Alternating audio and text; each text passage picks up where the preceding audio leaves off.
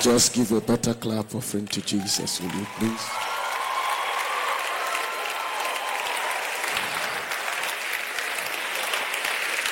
Go on, give him a clap offering. He deserves our praise. Give him a clap offering. He deserves our praise. He deserves our praise. I can feel it better here than there. Maybe I have to shift from here. Give him a clap, will you please?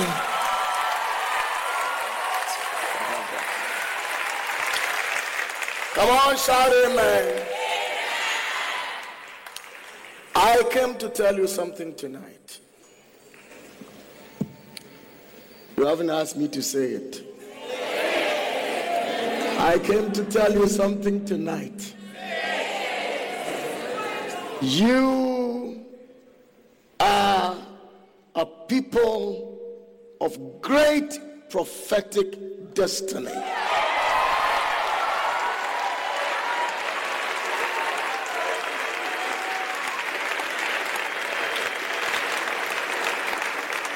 I came to tell you tonight that God Almighty is in the midst of you.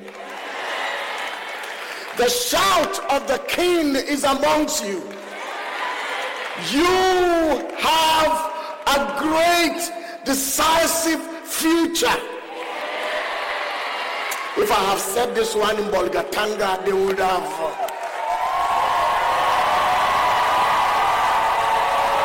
The shout of the king is amongst you.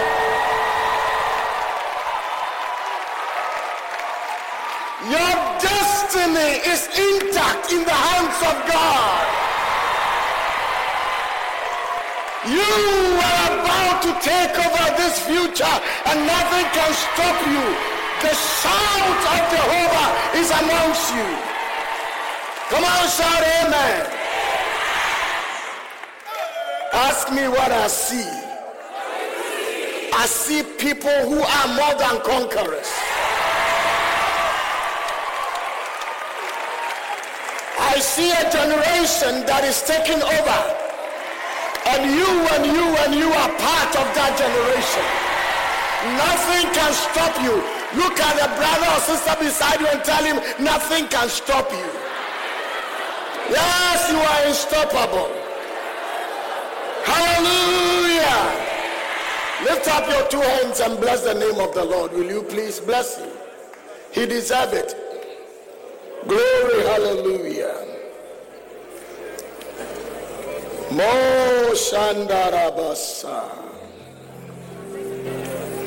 He is Lord. He is Lord. He has risen from the dead. He is Lord.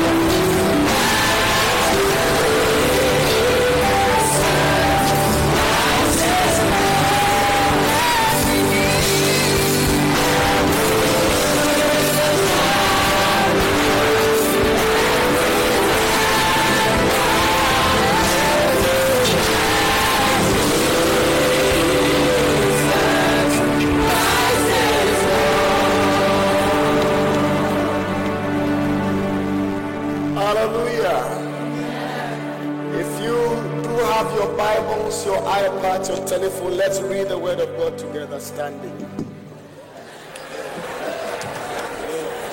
Aren't we sharing it together? I'm going to be standing for the next hour. Yes, it's a good deal. First Corinthians chapter 4, verse 16 to 17. Matthew chapter 28, verse 16 to 17. Second Timothy chapter 4, verse 5. First Timothy chapter 4, verse 12. Can I read?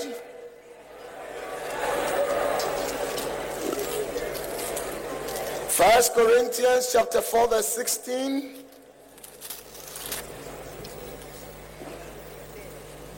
Therefore, I urge you,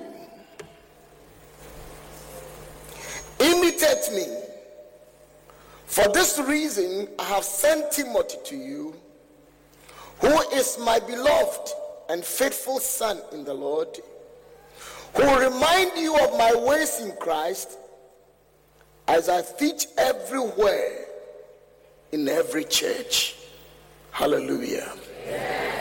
Matthew's Gospel, chapter 28. Hmm.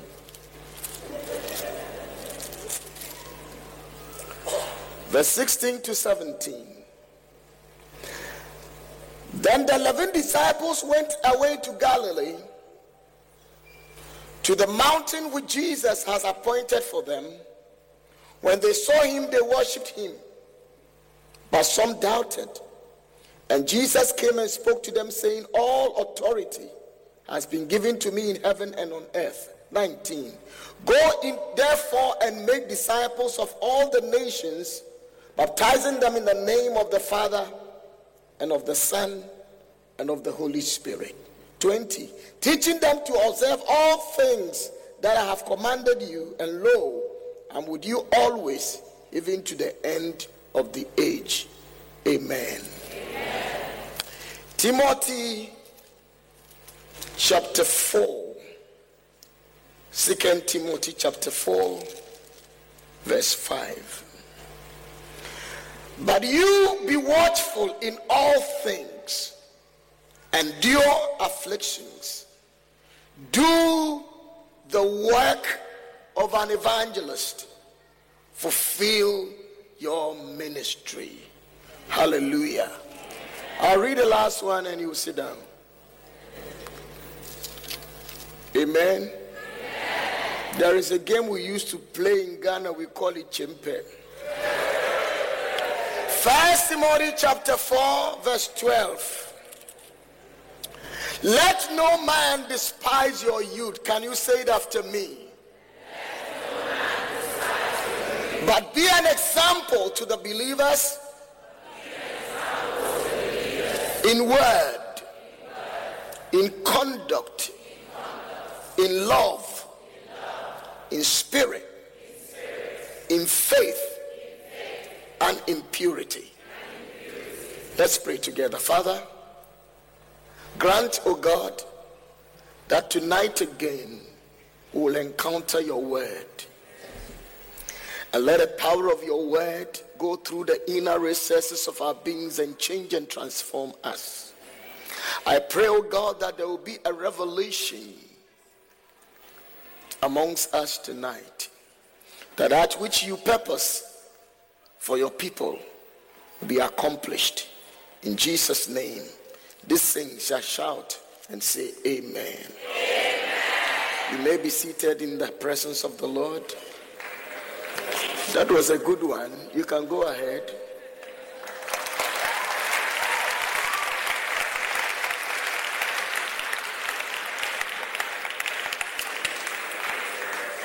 People of God, I believe it's good to be together again at this August conference, sharing together precious insights out of the Holy Scriptures. Truths which I believe have been good to me, and I trust that they are going to be good to you as well. Shout amen. amen.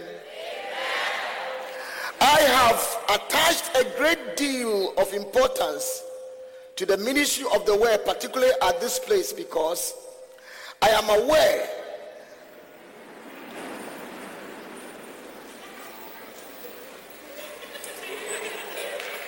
Is Jesus coming soon? I am aware that the synopsis or the fallout of this instruction are going to inform the life of many of you for a long time, if not the rest of your lives. Several years ago, I sat in a camp meeting like this. And by the time I left that meeting, there's been a paradigm shift in my whole thinking. And because of that, I do believe that sitting in this place, you are never going to become the same. Shout amen. It will be a point of reference and a course of retreat unto the Lord all the days of your life. God is going to meet you at a point of your need. Something about you is going to be shifted. Hallelujah. Let me begin by saying thank you to our national head, Apostle Owusu Afriyie, and his executives for counting me worthy to be the main speaker of this conference. And thank you also to my own pastor, Dr. Deborah, and the youth executives for inviting me to be part of this meeting.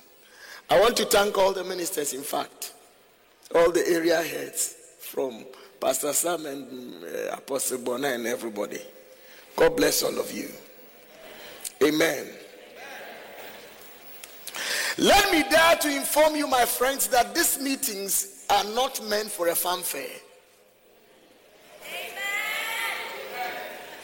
It is not a season for sightseeing, but it is a holy convocation unto the Lord God Almighty.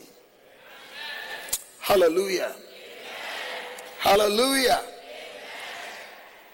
Beginning from today, what I'm going to be talking about is I am an example. And from tonight, I'm going to talk about a theme I called Making His Priority My Zealous Passion. Making His priority my zealous passion. As you already know, the theme for or the focus of this meeting is I am an example. Everybody scream and say, I am an example. In other words, I am a standard or a pattern, something to be looked up to. In other words, you are not to be looked down on as though you are a mediocre or an nonentity or something insignificant, but you must be looked up to. Paul, the apostle, said to, to Timothy, a young minister, in 1 Timothy chapter 4, verse 12, in the Amplified Version, he says, Let no one despise or think less of you because you are a young person.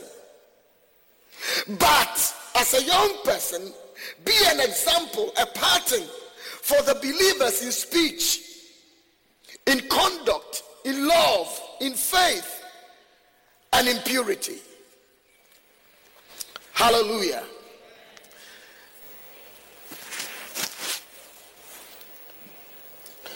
The Hyman International Student Bible defines example as a person or thing that represents others of the same kind.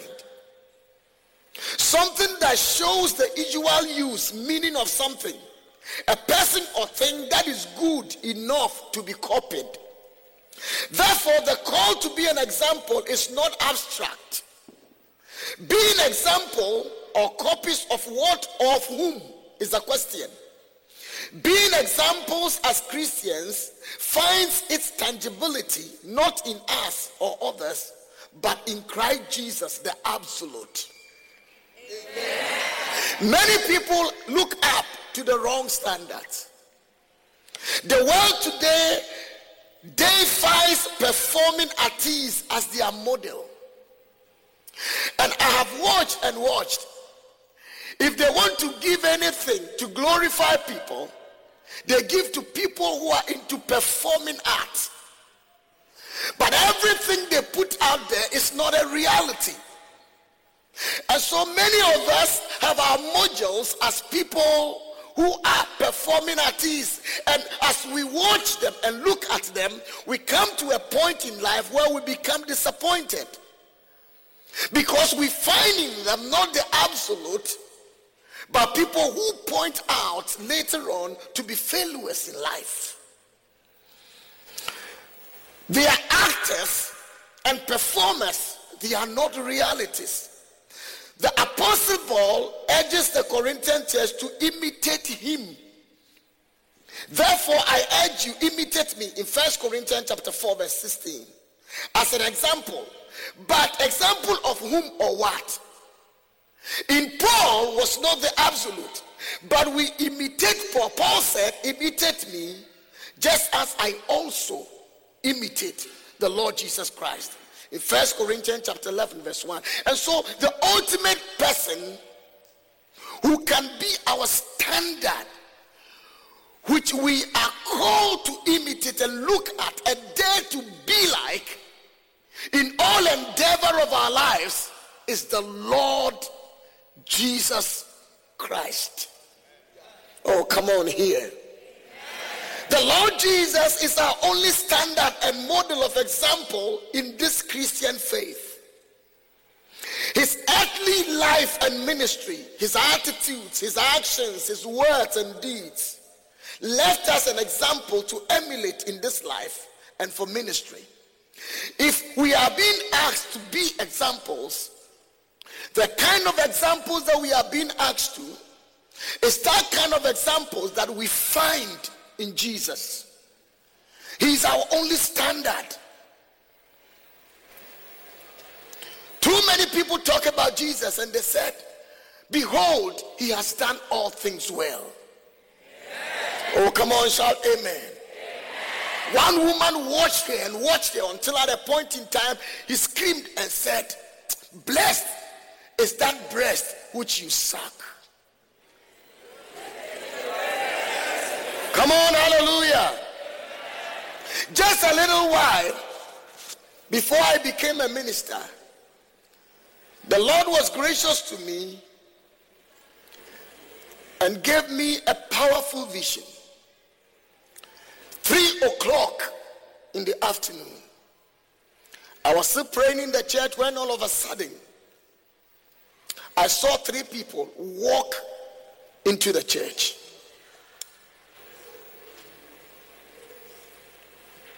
All of them looked alike. And all of them were carrying cases in their hands. But the one in the middle was carrying a very beautiful case, designer case. And then he asked me a very pertinent question Which of these cases will you want to? Can I ask you the same question? Which of the cases do you think I will choose? Why? Because of the design. Give yourself a clap offering. Nobody will need to tell you this. But I looked at the design and looked at its golden plates. And I said to him, I like this one. He began to laugh. He laughed so hard and gave it to me. When I opened it, it was a big Bible. He added the two cases to that big Bible and gave it to me. From that day on, my thinking and perspective changed. But one other thing that was at that revelation was that he became one person and then he said, Follow me. It was a brief vision, but following him, he will begin to mount a step like a wall and he will be going. Then he said, Come. Anywhere he puts his feet, and I put my feet in the same place, my leg gets stick to the place. But anytime he puts it down, and I look at the place, and I think in my own mind that no, he made a mistake. He should have put it here. If I put my leg there, I'll begin to slim and come down, sleep. And so I followed him until I came to myself and realized that hey, I am having a vision. And that is how come I became a pastor.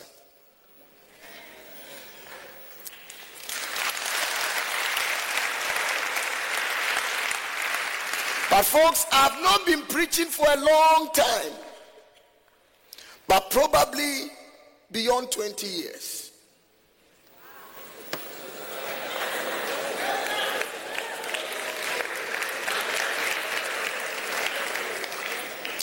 Have trained up people. I have, by the grace of God, children who have gone out of university and uh, I have lived in many places, some in village, in towns, and all kinds of things.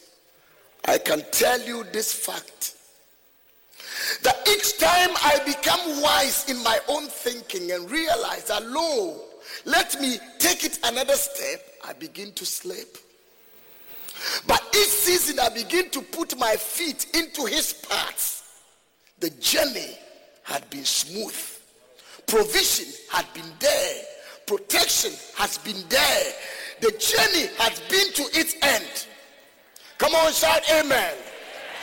And that is why I have come to tell you in this meeting that in case you have been watching your friends and watching people around you and watching people on the television and all kinds of unseen people, there is somebody else which is the perfect example and model that when you follow, you cannot make a mistake. And he is the only example, absolute, for every man or woman who is here and who is ever desired to make it in life. His name is Jesus. His name is Jesus. Come on, shout amen. Knowing and understanding him daily as he is encountered in the Holy Scriptures, leave one with a perfect godly and divine standard examples to follow, as Paul said in Philippians chapter 3, verse 10. For my determined purpose is that I know him. I'm reading the Amplified Version. That I may progressively become more deeply and intimately acquainted with him. Perceiving and recognizing and understanding the wonders of his person more strongly and more clearly. And that I may in that same way come to know the power are flowing from his resurrection, which it exerts over believers, and that I may so share his suffering as to be continually transformed in spirit into his likeness, even to his death, in hope that I possibly I may attain to the spiritual and moral resurrection that lifts me out from among the dead, even while in the body. Not that I have now attained this ideal or am already made perfect, but I press on. Come on, shout amen. amen. I press on to lay hold or grasp or make my own for which Jesus Christ, my Messiah, has laid hold of me and made me his own. Philippians 3 10 to 12. I have come to tell you, my friend, to focus in on Jesus. Do you, did you bring your Bible? Open your Bible to Matthew chapter 14. Quickly. And let us begin to read from verse number 23. Hmm. Matthew 14, verse 23. And when he had sent the multitude away, he went up on the mountain by himself to pray. Everybody said he went to pray.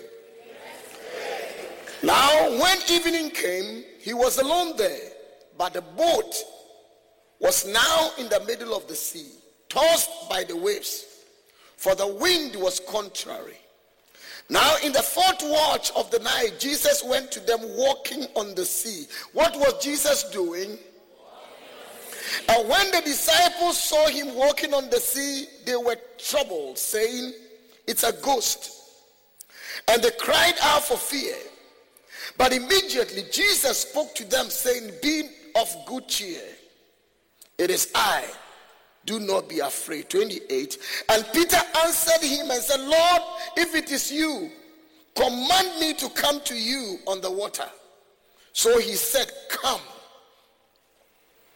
And when Peter had come down out of the boat, he walked on the water to go to Jesus. What did he do? What did he do? Supposing it was you.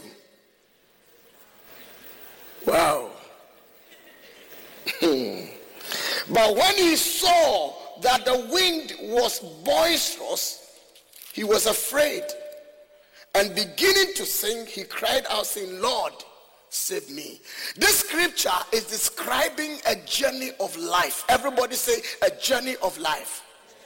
Here is Jesus who has traveled with his disciples.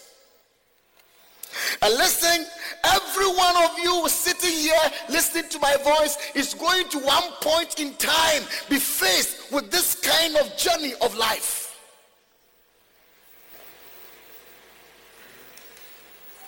And it depends on what you focus on or what you decide to see. When he was tired, he told them and said, I'm going to pray and come back. They have waited until very late in the night and he was not coming. Instantly, while they were still in the boat, they saw him walking on the water, coming towards their direction. And there was a scatter on the sea.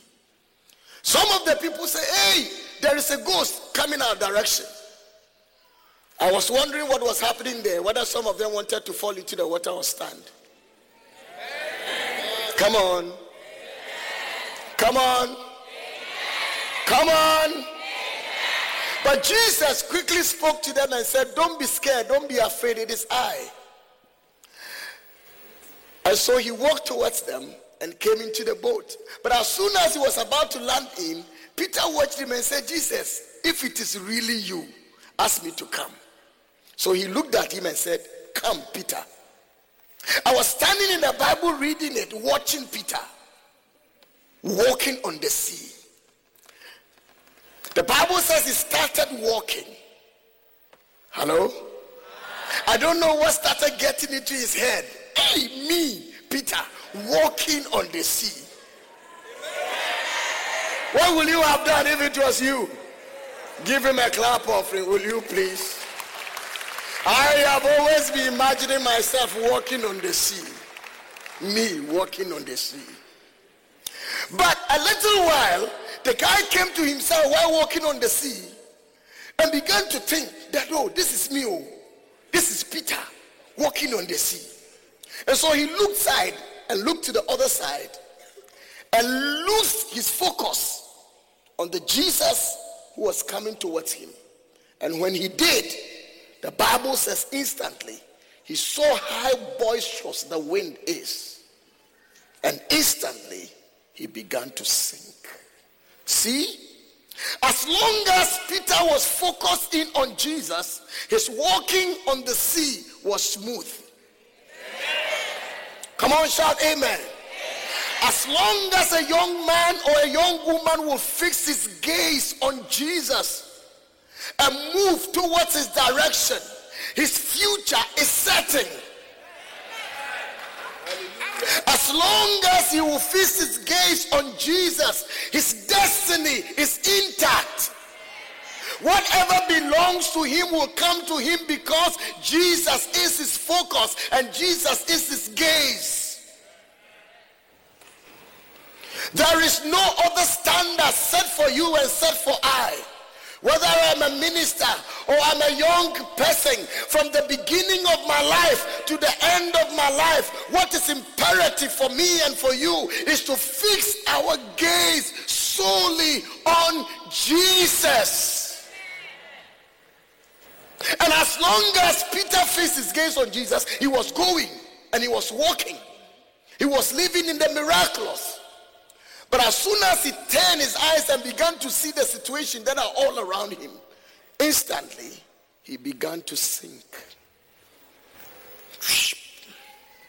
Then Jesus looked at him and gave him a hand and pulled him out. Then he said, Young man, why did you doubt? Shout amen. And so, my first point in this meeting is to come and inspire you the confidence that the only person that has been given to you as a standard to look up to, to watch, is no other person but the Lord Jesus Christ. So lift up your right hand and say, He is my standard. Oh, come on, say it with passion. And mention his name. Ask the person beside you, Who is your standard? And tell him who your standard is. Can you ask me up here? You want to know who I look up to? Jesus, the Son of the living God. Come on, shout amen. He's the greatest example. Nobody looks up to him and never makes a mistake. Shout amen. If you rely on him, you will get to the conclusion. He is the Alpha and the Omega. The Bible calls him the beginning and the end.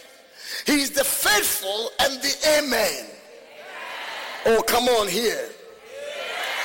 Come on here. And I came to inspire a testimony into a certain young or young man or woman. Ask me about my testimony. Jesus is faithful. Ask me about my testimony. Jesus is faithful. If you have never heard anything at all in this meeting as you go back, put it at the back of your head that he is dependable. If he says he will take you to cross to the end, he will take you and cross you to the end. He's the only one that you can depend upon and depend upon absolutely. Jesus the Lord. In this generation, many things are happening all over the world. And people's faith are getting shattered. And people are missing up their way because they are mixing their model and they are missing their standard. But a pattern that God has set in front of you is not anybody but Jesus, the Son of the living God. Come on, shout amen. Hallelujah. Hallelujah. If Jesus is our example, then it suffices us to look through the scriptures, find out all the things that he did as an example, and emulate. Oh, come on. Oh, come on. How many of you want to be examples of Jesus? Be his realities on earth so that when people see you, they have seen Jesus? I do. So whether I am a preacher or whether I am a student or whoever I find myself to be, my greatest model or example is Jesus. Amen. Hmm. And one of the greatest examples of Jesus in this scripture, which I find to be his priority, as an example, his greatest and foremost priority for living is one. Can I say it? Is the preaching of the good news of the kingdom of God. This place is too quiet. This place is too quiet. How many of you still want to be examples of Jesus? If you want to be example of Jesus, his greatest example is that he came to preach the gospel. He's the greatest or perfect example of the New Testament evangelist portrayed in the Bible. What Paul said to Timothy, which we read, is that do the work of an evangelist in 2 Timothy chapter 4, verse 5. Can simply be paraphrased as be an example of Christ. The word evangelist means simply a bearer of good news or the gospel. And the word gospel implies the good news. Jesus was a bearer of the good news. Now, yesterday, our pastor read for us the, inaug- the inaugural message which Jesus read in Isaiah chapter 61. You remember that? He announced his public ministry in Nazareth, he read from Isaiah's prophecy in Isaiah chapter 61, verse 1. And in that scripture, he told the people in the synagogue that he had come to fulfill that prophecy. Maybe we'll need to read it quickly. Isaiah chapter 61.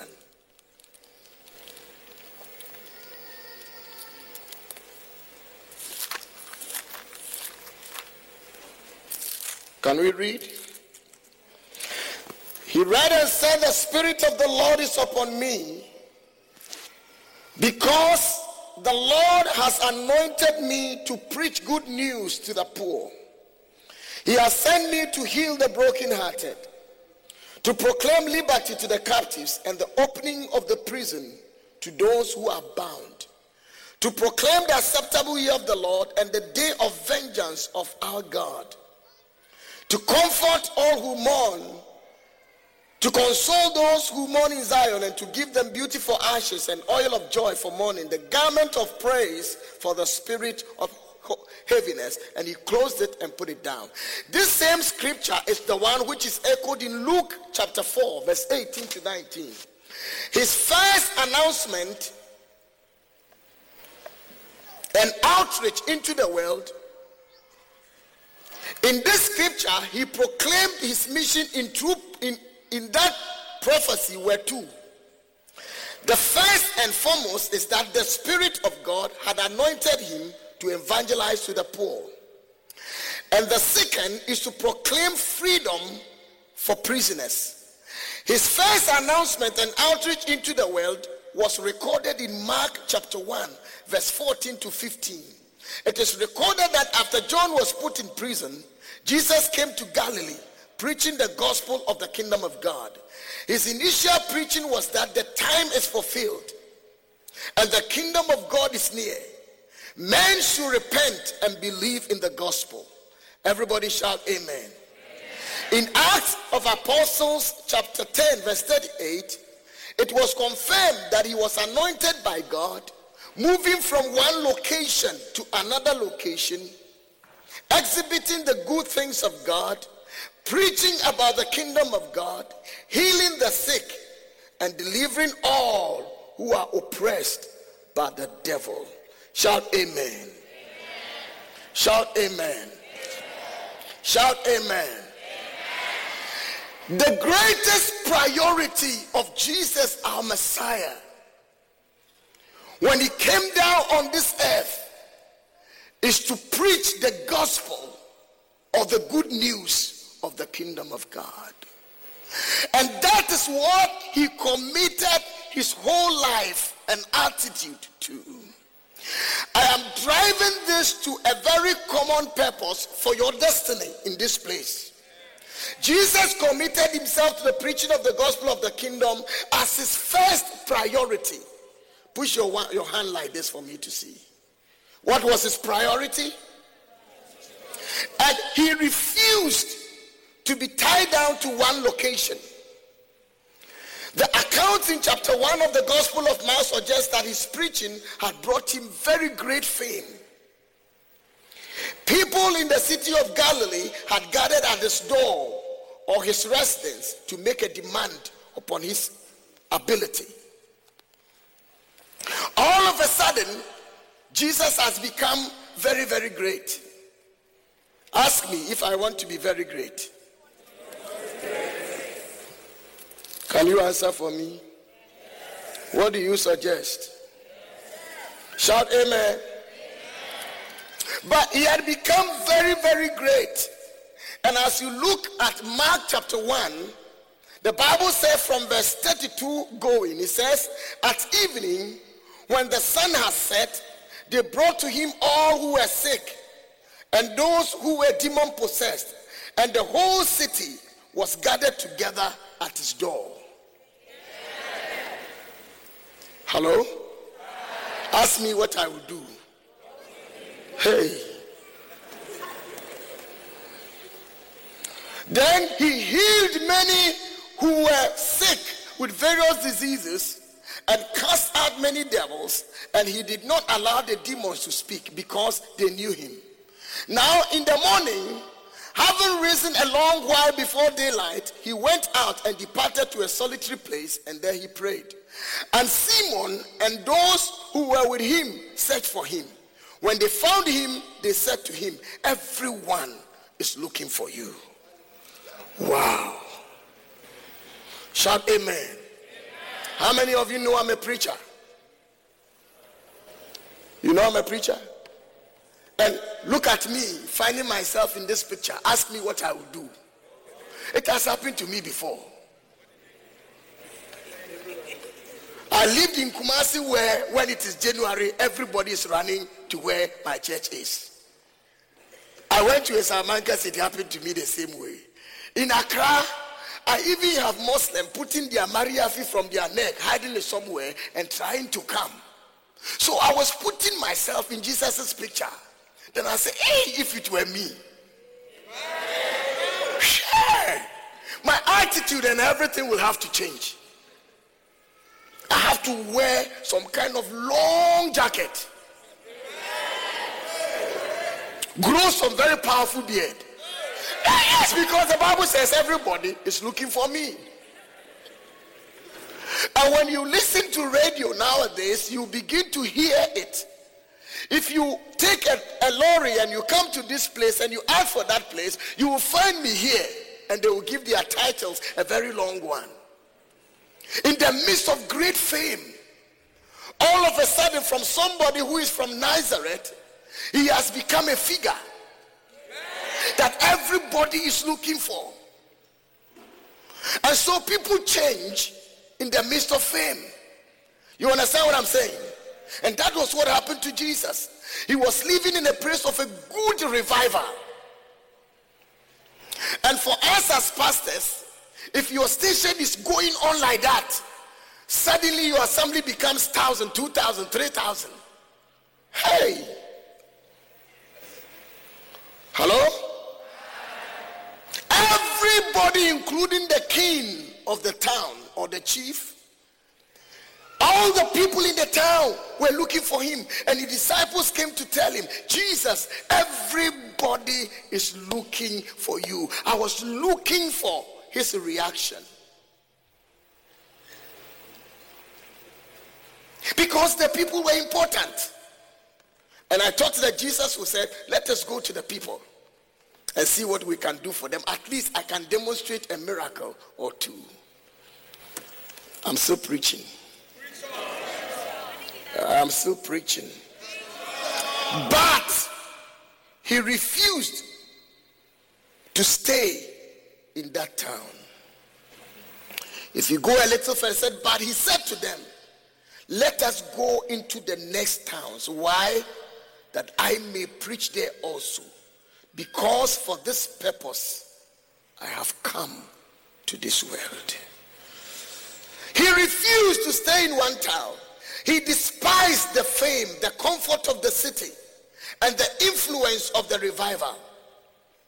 He rather suggested that they move into the next place where nobody knew him, that he may preach there also. When you read Luke chapter 4, verse 43, or Mark chapter 1, verse 37 to 38, it says, When they found him, they said to him, Everyone is looking for you. But he said to them, Let us go into the next towns, that I may preach there also. Because for this purpose I have come forth. What purpose brought him to this world? His purpose was that he would preach the gospel of the kingdom. And that was his first and greatest priority. He prioritized preaching of the gospel as the main focus of his ministry. Being moved in compassion for the lost souls, Jesus asked that we should pray to the Father for the supply of harvesters for this season. Mark chapter 1, verse 38. Mark chapter 6, verse 56. Matthew chapter 9, verse 35 to 38. Luke chapter 13, verse 22. When Jesus met a woman, a Samaritan woman in John chapter 4, verse 4 to 3, the Bible shows that Jesus was so much prioritized his ministry that he sacrificed his fame, he sacrificed his dignity, he sacrificed his glory and honor for the sake of the gospel of the kingdom. And that was his priority for living. Hmm.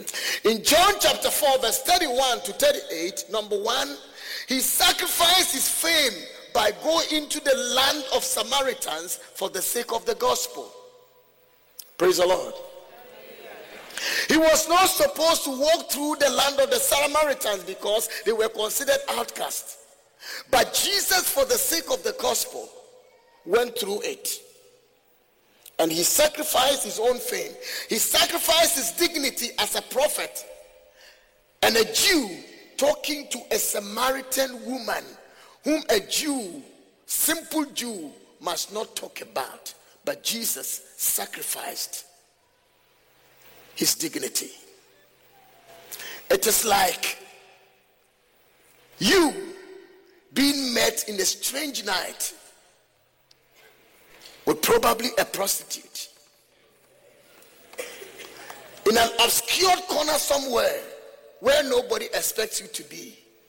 But for the sake and priority of the gospel, he gave up his dignity. He sacrificed his honor by hanging out alone in the night beside a well with a woman who is considered an outcast for the sake of the gospel. He determined to go hungry for the sake of prioritizing the gospel of the kingdom to save souls. And afterwards, my friends, Jesus conditioned his disciples to be first and foremost driven by the preaching of the gospel everywhere. I am saying all these things this first day because I am driving you to a focus. Until every one of us will come to this place where we will begin to make the preaching of the gospel our priority, we have not started to be examples of Him.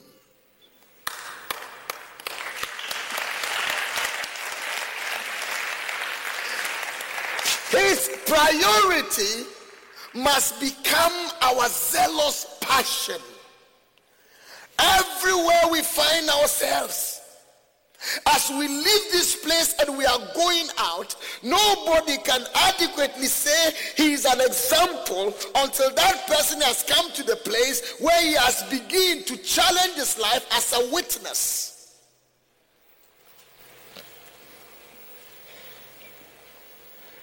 Jesus conditioned his disciple to be first and foremost driven by the gospel. The last instruction he gave on earth to his disciples, what has come to be known as the Great Commission, is in Matthew chapter 28, verse 17 to 18, and Mark chapter 16, verse 15 to 16, which we read. This Great Commission still remains the foremost assignment and wish of the Master for the end time church of Christ. The church cannot exist without this commission, or rather, the church exists on earth primarily to fulfill this great commission. The early disciples of Christ, including the 12 apostles, pursued this agenda with great passion. In Mark chapter 8, verse 25, it's the Bible said they took the world by storm and took the gospel to every part of the world. Shout amen. The disciples of Christ consider the Great Commission as the last words and wish of the resurrected Lord. Pursued evangelism of the nations, cities, and villages without looking back. Read Matthew chapter 28, verse 17 to 20, and read Mark 16, 15 to 16. Read Acts chapter 8, verse 25, and Matthew chapter 16, verse 20. And read Mark chapter 6, verse 12, and Acts chapter 8, verse 4, and Acts chapter 14, verse 21. Shout amen. This great commission, my friends, which I am calling making his priority your zealous passion, is still the great commission for the Lord Jesus Christ to the Christian church today. If there is any task most ardent or most urgent to be undertaken by the church, then it is this task of preaching the good news. Every other task and mandate is superficial. You are too quiet. The greatest desire of the Lord Jesus Christ is his ardent passion for souls. The value of every single soul, the cost of a soul, he considers priceless. Testimony abound today of Christians and even Christian ministers trading their souls to the devil. But I came to ask you something. Hello? Hello? Hello? Don't think that I don't believe that other things are important. I have preached in places where people have to walk several kilometers to the nearest health post. And pregnant women have to be carried for 14 kilometers before they can have health care. And so, ordinarily, in my mind, I think that if they get a hospital, it is good. Amen. But the scripture asks us a very important question What can a man give in exchange for his soul if he gains the whole world and loses his soul. The Lord God values the souls of men more than any other thing. I'm coming your avenue. For what will it profit? Benefit will be the church, the sole agent of the only true gospel of salvation if he provides all things to all men but end up sending them to hell. The second coming of the Lord Jesus Christ is closer today than his days on earth. For his days are described as the last days. Then we are in the mid- last minutes of the last days. For what shall it profit a man if he gains the whole world and loses his soul? Mark chapter 8, verse 38. The Luke's version says, For what profit is it to a man if he gains the whole world and is himself destroyed or lost?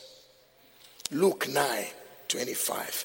It therefore requires that the gospel of the kingdom, the gospel of salvation, must be preached with much more urgency and Romans chapter 1, verse 16 and 7 says, I am not ashamed of the gospel of Christ, for it is the power of God unto salvation for everyone that believes. Come on, shout amen. amen.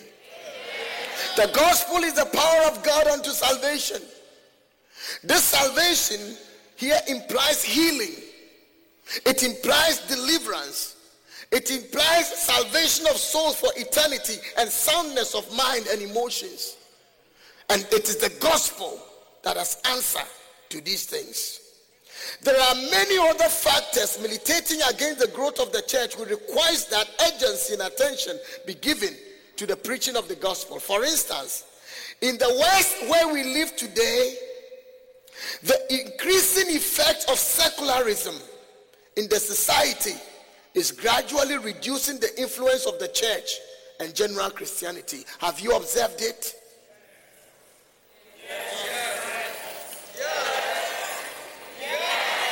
Too many of churches we used to be here are being sold today and they are being used for other other things and other purposes which were not intended for. Some are even buying some of the churches and creating them into mosque. Shout amen. Are you here? The church is no longer alive in the West where you live. This place where religion was brought from to us has now become liberal and secular. And the church is dying everywhere in our schools. And in many other places, the church is even being challenged not to operate at all.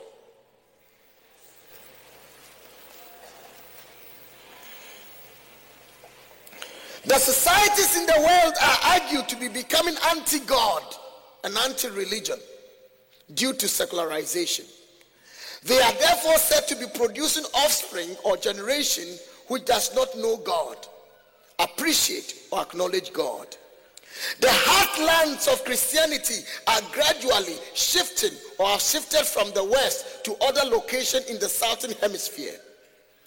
The increase of Islam and other religious factors such as false gospel and misrepresentations of the Christian faith, increase of Satanism and false signs and wonders, the decadence and corruption in the world is becoming a hindrance to the spread of the gospel all around us. Look into my eyes, folks. I began by telling you this that you are people of destiny. Everybody shout and say, We are people of destiny. Lift up your right hand and say it again. And I have been sent to come and challenge you. The challenge is that you are not accident seeking for somewhere to happen. You are the last dependence of God. Almighty God is looking up to you. Not too long ago, one of our apostles brought his two children. Are you here? To Ghana. Sorry to do this. And he brought them to Wale Wale. So they went to Narerigu and came back to Wale Wale and he brought them to Bolgatanga. Bolgatanga is the city of God. That is where Jesus goes to church. Shout amen. And when they came to my house, I asked them, What did you see? And two of them began to cry. I said, What did you see? He said, We didn't know that people in this world live in the way these people live. Live in such abject poverty. Walk such several distances to the places they go. So I asked them, Have you asked your mother where she lived? They said, Yes. I said, What did she say? She said, She took us to where she was born. Then I said to them, You will definitely have been born in the same place, but for the destiny which hangs on your neck.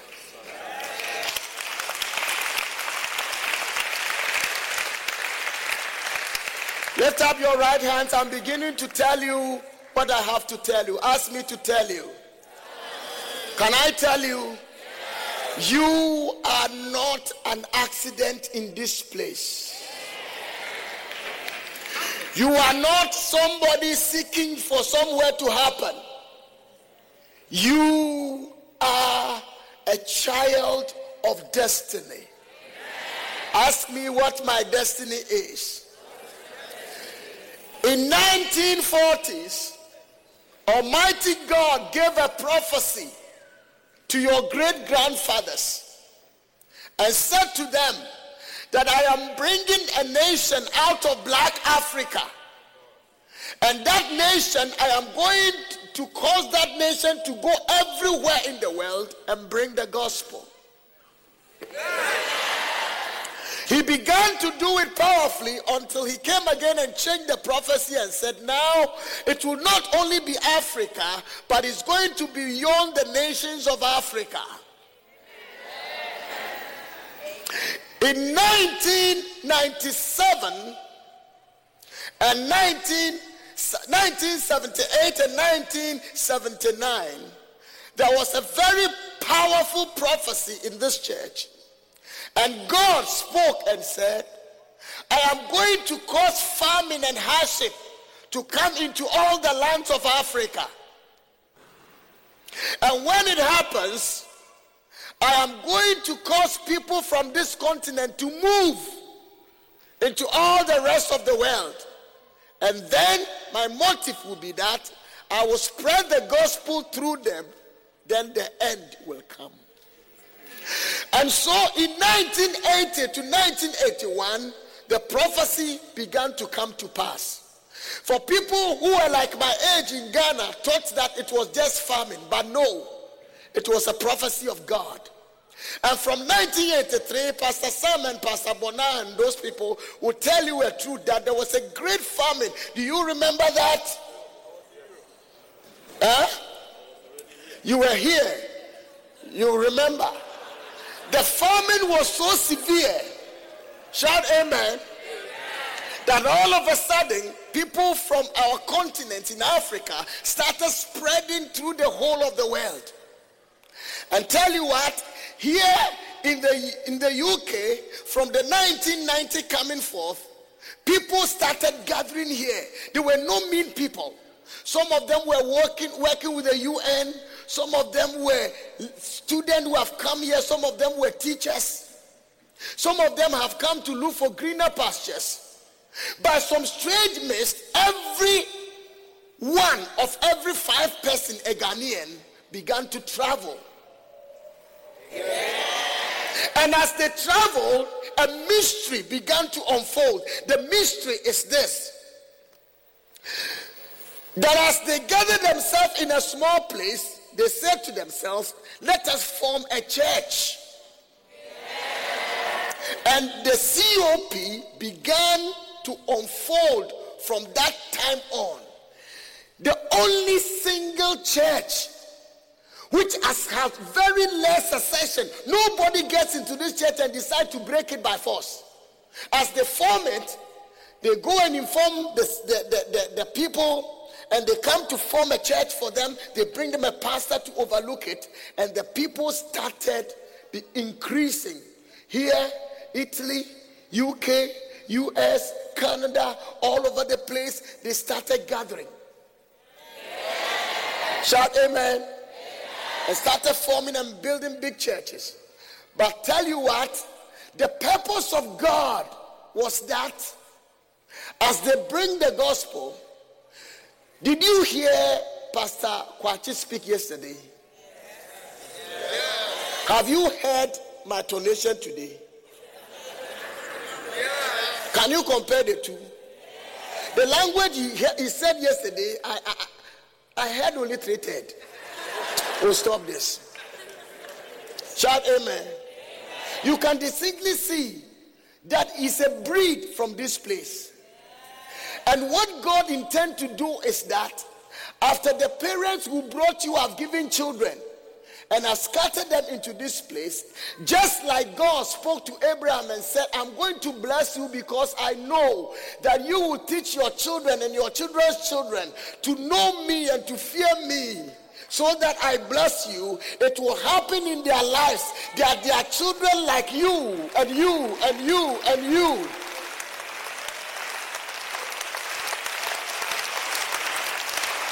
Will take the gospel of Jesus Christ. So you are not here by chance. Your destiny for being here is that God intends that through you and by you, the message of the Lord Jesus Christ will spread in every corner of this place. That where your fathers and your mothers have not dared, they have not been listened to, you will take the gospel there. Come on, shout amen. amen. And so I am here tonight to challenge you that this season is not a season for dancing. It's a season for serious business. The serious business is that there is a people in this land whom only you can reach with the gospel. Your fathers cannot do it. My accent will even put them off because it will tell them from where I'm coming from. But you are the one ordained by God for that purpose to be established. Come on, shout amen. When I sat yesterday and I saw you and I saw your pastor preaching, I said to myself, I know of a certainty that I'm not needed in this place anymore. God has begun his work. Oh, come on, you didn't hear what I said. Your platform is too small. I wanted a way I could come to your avenue. And I have come to tell you this prophetic destiny in your life that God has not brought you here by chance or by accident, but the time has dawned that we spoke about in 1978 and 1979. This is the season. And the season is that you are the one that he has laid his hands upon, that you and you and you and you will emulate Jesus and emulate him as an example by making the gospel your priority and live the gospel everywhere you go without shutting your mouth.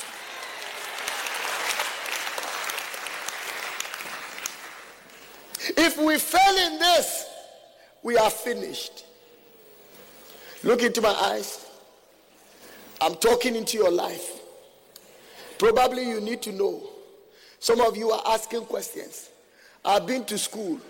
I've trained my intellect extensively. I am an engineer. I'm a medic.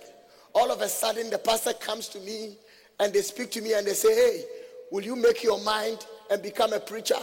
I remember that day when I was sent in my house to go and tell Apostle Kumi Wood, he was uh, an elder or something. He has just been trained from Canada as the first wood technologist. And I got up at dawn and went to knock at his door. And when he opened the door, I said, I have a news for you. He said, Sit down. He and his wife. His wife is a bilingual secretary, trained from Cape Coast University. We sit down, he was a lecturer at University of KNUST here. I look into his eyes and I said, I have a message for you. He said, oh, Pastor, you are welcome. Please say it. I said, The Lord has come to tell me to come and warn you that your season of being a lecturer is finished. What a shock. You are supposed to preach the gospel. He said, How? I am a wood technol- technologist. I said, Your wood technologist remains in this house from today. So please wait, let me call my wife. Somebody asked me to stop preaching. Ask me to stop preaching. Ask me to stop preaching. For this cause you were born. For this cause you were sent here. For this cause you are given this great privilege that you are given. That no matter what you find yourself, you may be a medic, you may be an aerospace scientist, you may be a nurse or a social worker. You don't be complacent with where you are sitting because there is a time set on your neck. You are a child of destiny. God's intention for you in this place is that the gospel of the kingdom will be enlarged and preached in every corner of this land. Somebody scream and shout, Amen. That is why you can't live anywhere you want to live. That is why you can't do what you want to do. The responsibility of our fathers as they sit here is to become blacksmiths who will fashion weapons for battle. Am I talking to some pastors? Train our young people how to become arrows and spears, weapons that are sharp to send the gospel and train them and inspire in them the confidence that they can because the God of their fathers is with them. This church is a church of history.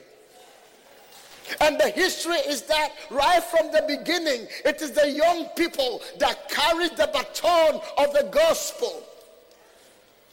From 16 to 25 years, they opened churches everywhere, and God worked with them with the demonstration of power and of the Spirit. And I am telling you that in this meeting, the Spirit of Jehovah is going to come upon you.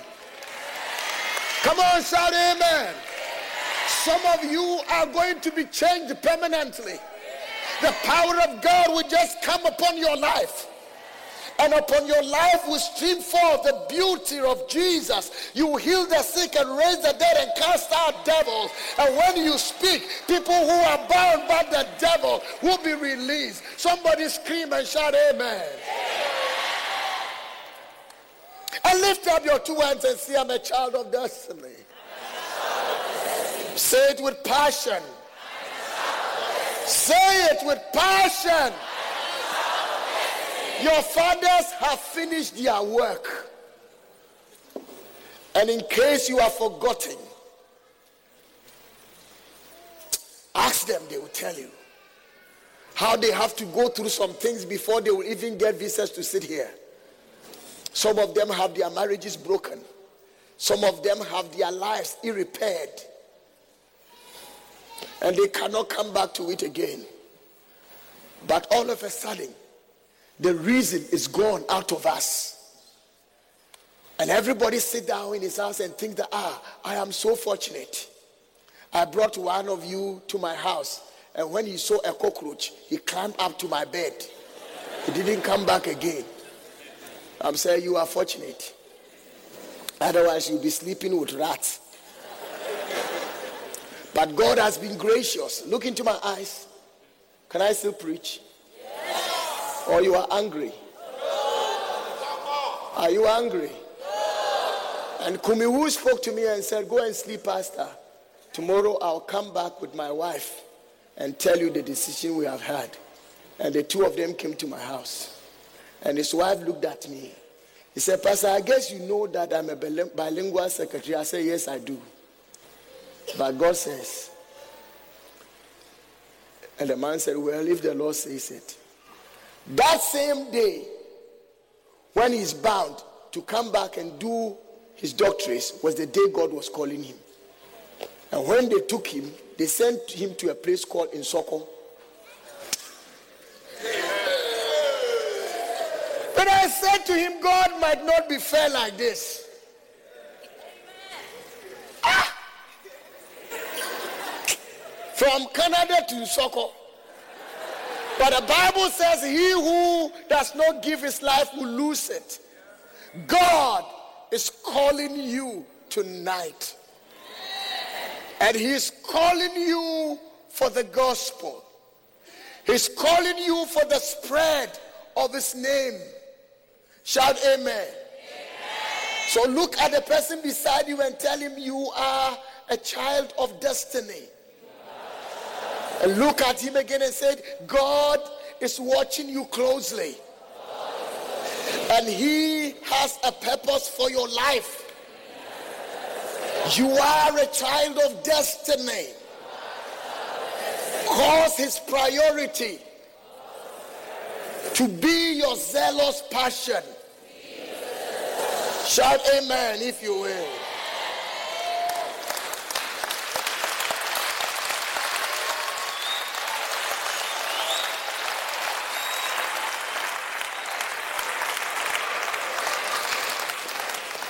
Go on, don't stop.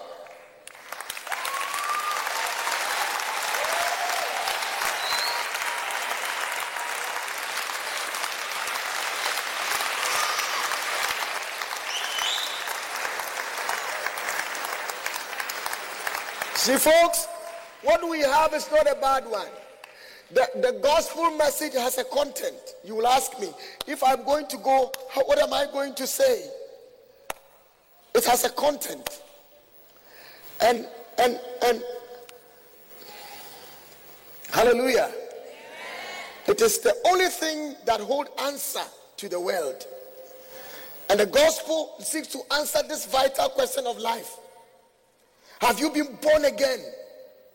Have you been washed and cleansed by the blood of Jesus for the remission of your sins? Have you been redeemed and justified by the blood of the Lamb? Have you encountered the Son of God in whom alone is life? Every man or woman is destined for either the kingdom of God or the kingdom of hell. Jesus encountered Nico the Demos, a Pharisee and a ruler of the Jews. And he discussed with him the question of life and how to be born again. It is the most vital question for all humanity. And the answer to this important question of why is the reason why you should carry the gospel everywhere. Shout amen. amen. For God so loved the world that he gave his only begotten Son, that whosoever believed in him should not perish. Hallelujah. Amen. The gospel is the only answer for life. Today, I was watching a test, and here are young men zealous in the name of Allah Akbar, breaking relics and putting bombs around them and killing people. Look into my eyes. You may not take lightly and laugh. Yet, there is no life in what they have. Only a fact that one day they would have 70 virgins to marry. Ideally, in this place, if you want 70 virgins, you can have them. What's your trouble by killing yourself? Are you listening to what I'm saying? But for us, have been committed the only gospel of life. Paul said, I am not ashamed of the gospel. Why? Because it is the power of God unto salvation for everyone that believes. Somebody shout, Amen.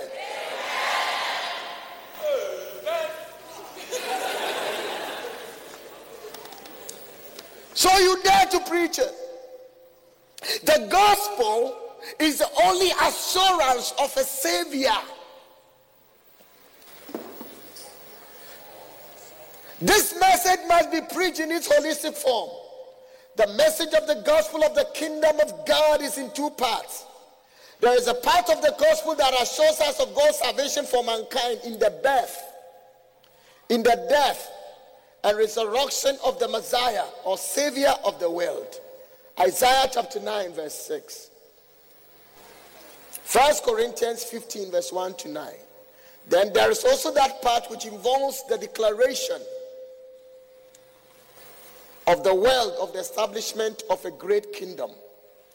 A kingdom who has come onto the earth, the kingdom of God.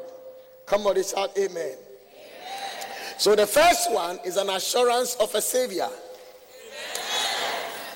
Lift up your right hand. Is assurance of what? Savior. A savior that has come to the world. The second one is an introduction of a king and his kingdom. When you come into this life, you shift from one kingdom into another kingdom.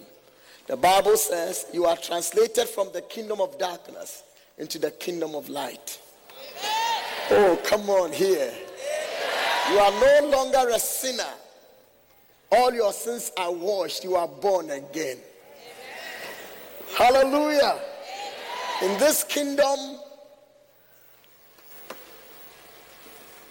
Nothing touches you because the ruler of this kingdom is God Himself. And Jesus becomes your senior brother. And the angels of God becomes your servants. And even the currency you spend in this kingdom is not either dollars or pounds. They are GDs. The just shall live by faith. Come on, shout amen. Very powerful kingdom. The Bible calls it the kingdom of God. Oh, hallelujah. So you preach to the people and tell them that, hey, you are an assurance of a salvation. You are introduced into another kingdom. You don't belong just anywhere. The family which you used to belong to, you don't belong to that family anymore. You belong to the family of God.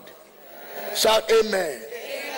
Jesus is your brother. You are not a heir, you are a co heir with Christ and joint heir with Him. I love this. I love this. In the content of the gospel, you encounter something we call the cross of Christ. The gospel message the disciples of Christ preached was the gospel of the kingdom of God. The gospel, the kingdom gospel, was in the language of Christ and Him crucified. The cross of Christ is central to the gospel. Any gospel who does not bring one to encounter the cross is deficient. Too many people come and they walk here. You don't know the destiny hanging upon your neck. You have not even encountered the cross. You are too quiet. I said you are too quiet. Paul calls the message of the gospel the message of the cross. The cross depicts the self sacrifice of the king of the kingdom.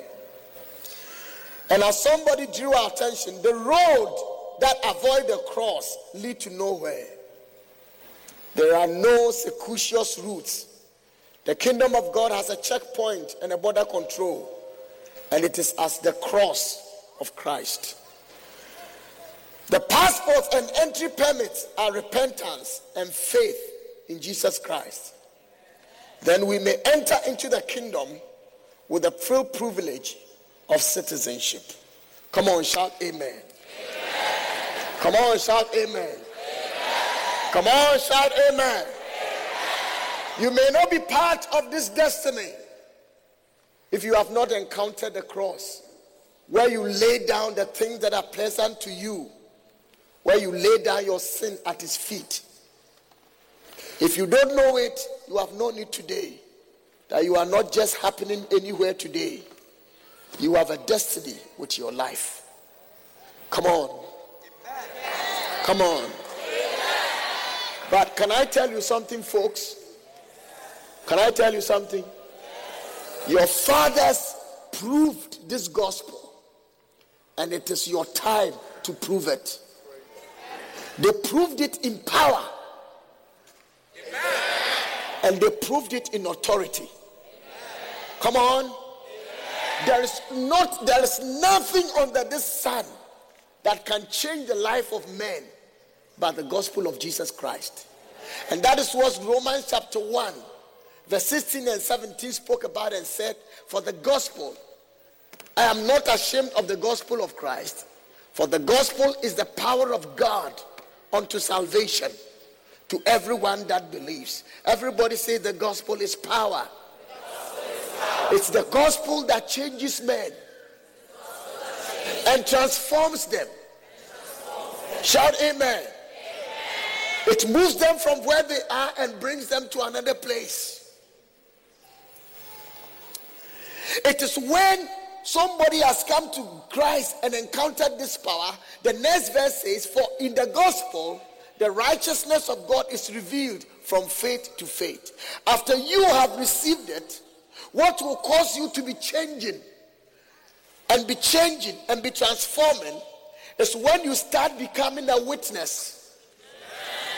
In this church, as soon as you come in and accept Jesus Christ, the next thing we do is that we bring you to the platform and we ask you to say your testimony. And your life will begin to change. I dare people who write manuals for discipleship that the first course of discipleship, which works, is whether the person who has come to Jesus has become a witness or not. If you have not become a witness, your life cannot blossom. As soon as you begin to preach the gospel, things that are in you begin to surface. Your beauty begins to shine. The glory of God begins to shine upon you. Come on, shout amen. Just like the Bible says, arise and shine, for your light is come, and the glory of God is risen upon you. It is when you arise and start preaching the gospel. Recently, I was traveling to Ho to go and visit somebody with my with my executive. Right beside the road, very early in the morning, we felt like buying coconut. So we stopped.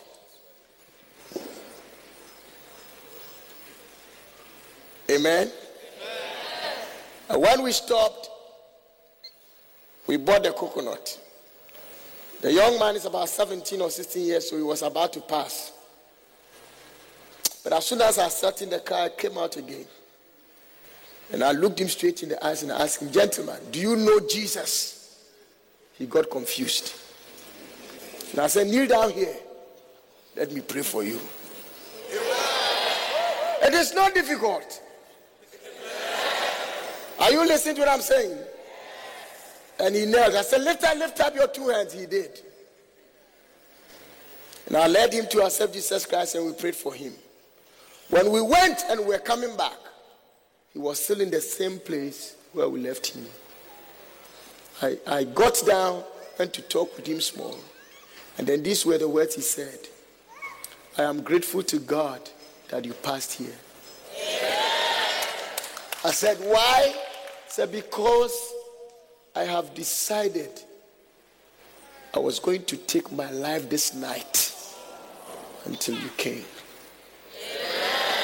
Many people are like this, losing their lives every day. And here we are very comfortable. But we are forgetting that we are not here by chance, but we are here for a purpose. Before I lead you to prayer, let me tell you this that this meeting from this period on is not going to get back again. Amen. Its glory is going to be greater than this. But the purpose for which God has set it is that you will begin to take the gospel as your priority, as your zealous passion.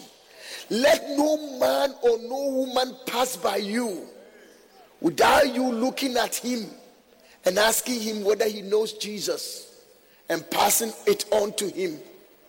In that regard, your own life in your schools, your own life in your homes, your own life in your working places must become example. You must become witnesses. The people in there shall look at your life and see your life as witnesses of the Lord Jesus Christ. And then the purpose for your life and ministry will be fulfilled. God bless you.